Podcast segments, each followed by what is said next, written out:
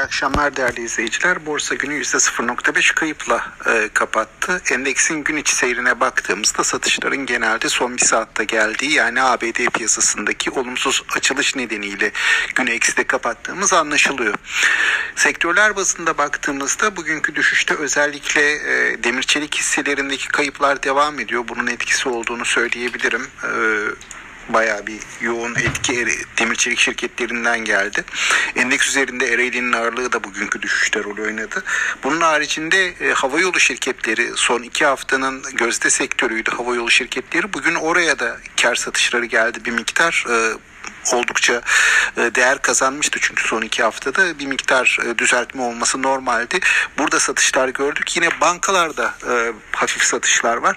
Bunun haricinde de yine baktığım zaman holding şirketlerinde, otomotiv şirketlerinde ufak düzeltmeler var ve neticede de borsa ekside kapatmış oldu. Bugün BIST 100 endeksine dahil hisselerden sadece 32'sinin değeri arttı ki bunlar nispeten endeks üzerinde ağırlıkları daha az olan şirketler.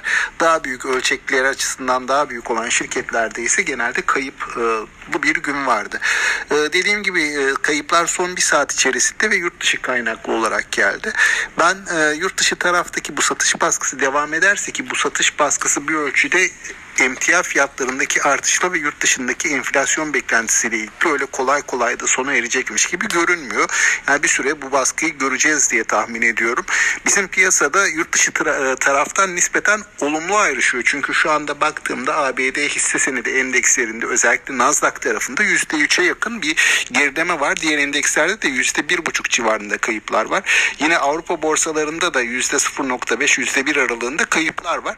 Dolayısıyla bunlarla kıyaslandığında bandında bizim e, hisse senedi piyasasımız piyasamız geçtiğimiz dönemde primlenmemiş olduğu için e, bu dönemdeki satış dalgasını daha hafif atlatıyor diyebilirim. Ama hani piyasada da öyle çok kuvvetli bir alıma dönecek bir havada yok şu anda. Yurt dışı tarafta olumluya dönmeden bizim piyasanın da olumluya dönme ihtimalinden bahsetmek biraz e, zayıf bir e, ihtimal olacak. Dolayısıyla e, bu seviyelerde tutunmaya çalışacağız diye tahmin ediyorum. Yine e, hisse senedi bazı hareketler görebiliriz. Bu anlamda hani daha küçük ölçekli şirketlere özellikle genel eğilimlerden bir miktar kurtulmak isteyen yatırımcılar için e, daha küçük ölçekli şirketlere, sağlık sektörü olabilir, bilişim sektörü olabilir. Yine e, havacılık sektöründe bu düzeltmeden sonra yeni bir toparlanma görebiliriz. Bu sektör olabilir. Bunlara daha fazla odaklanılması e, daha iyi olur diye düşünüyorum. Aktaracaklarım bunlar. Sağlıklı, bol ve bereketli kazançlı günler dilerim. İyi akşamlar. Yeniden görüşmek üzere.